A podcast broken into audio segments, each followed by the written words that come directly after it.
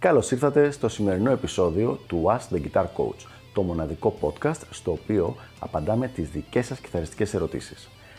Αν ενδιαφέρεστε να εξελίξετε το παίξιμό σας στο maximum βαθμό, στείλτε μου ένα email στο email ioannis@ioannis.org για να σας ενημερώσω για τα πακέτα εκμάθησης κιθάρας του Elite Guitar Coaching. Πάμε λοιπόν να δούμε τη σημερινή μας ερώτηση. Υπάρχουν κιθαρίστες με πολύ κακές συνήθειες παίξηματος, οι οποίοι να έχουν γίνει πολύ πετυχημένοι? Να μια ενδιαφέρουσα ερώτηση, η οποία όμως είναι πραγματικά ο ορισμός της λάθος ερώτησης. Αυτό το πράγμα δεν είναι κάτι το οποίο θα έπρεπε στον παραμικρό βαθμό να σε ενδιαφέρει όσο αφορά τη δική σου κιθαριστική βελτίωση. Αν τώρα σε ενδιαφέρει για λόγους διασκέδασης και για λόγους κουτσομπολιού και να κάθεσαι να συζητάς με τους φίλους να λες πώς κρατάει αυτός έτσι το λαιμό και πώς κρατάει έτσι την πένα και πώς χοροπηδάει έτσι πάνω στη σκηνή κτλ. Αυτό ναι, κανένα πρόβλημα. Αλλά όσο αφορά τη δική σου βελτίωση και μελέτη και το να γίνεις καλύτερος κιθαρίστας, δεν θα έπρεπε να σε νοιάζει. Τι ακριβώς εννοώ και γιατί λέω μη σε νοιάζει το ένα και μη σε νοιάζει το άλλο? Θα προσπαθήσω να το δικαιολογήσω όσο καλύτερα μπορώ. Το να ρωτάς αν κάποιος που κρατάει στραβά την κιθάρα ή την κρατάει ανάποδα ή πιάνει την πένα με τον ένα τρόπο ή τον άλλον έγινε επιτυχημένος κιθαρίστας ή επιτυχημένος μουσικός, είναι σαν να ρωτάς αν υπάρχει κάποιος ο οποίος να επέζησε μία επίθεση, ας πούμε, λευκού καρχαρία ή μία επίθεση αρκούδας. Η απάντηση είναι ναι, υπάρχουν άνθρωποι που επιζήσανε. Και υπάρχουν και αρκετοί που επιζήσανε.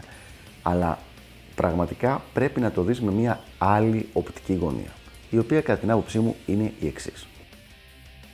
Δεν είναι το σημαντικό το πόσοι επιζήσανε. Είναι το πόσοι δεν επιζήσανε μιας τέτοιας επίθεσης. Δηλαδή, αν έχουν γίνει 1000 επιθέσεις και έχουν επιζήσει οι 2, αυτό σημαίνει ότι 998 δεν επιζήσανε. Σίγουρα στα νέα και στα περιοδικά και στο ίντερνετ και στην τηλεόραση θα βγει η είδηση ότι αυτός επέζησε. Οπότε δίνουμε την έμφαση στο ότι αυτός τα κατάφερε. Αλλά πρέπει να κοιτάμε και το πόσοι είναι πίσω από αυτόν που δεν τα καταφέρανε και τους έφαγε η αρκούδα.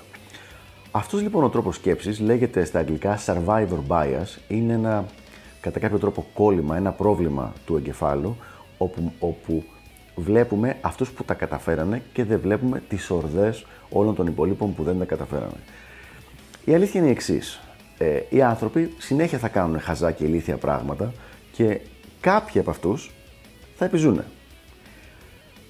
Είναι μια πάρα πολύ καλή ιδέα το να μην χρησιμοποιούμε αυτούς που επιζούν κάνοντας χαζά πράγματα σαν παράδειγμα προς μίμηση.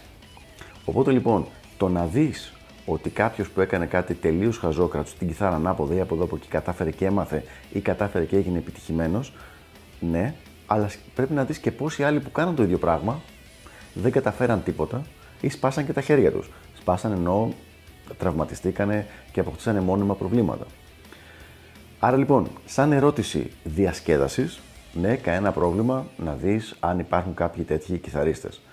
Αλλά σαν ερώτηση η οποία με τον παραμικρό τρόπο θα κατευθύνει τη δική σου πρόοδο και τη δική σου μεθοδολογία για το πώς θα βελτιωθείς, θα έλεγα ότι η συγκεκριμένη ερώτηση είναι εντελώς άχρηστη και μάλιστα θα κάνει και κακό.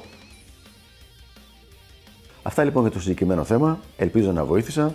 Μην ξεχάσετε να αφήσετε τα σχόλιά σας κάτω από το βίντεο και να μου πείτε αν συμφωνείτε, διαφωνείτε ή οτιδήποτε άλλο θέλετε να προσθέσετε και τα λέμε στο επόμενο επεισόδιο του Ask the Guitar Coach. Γεια χαρά!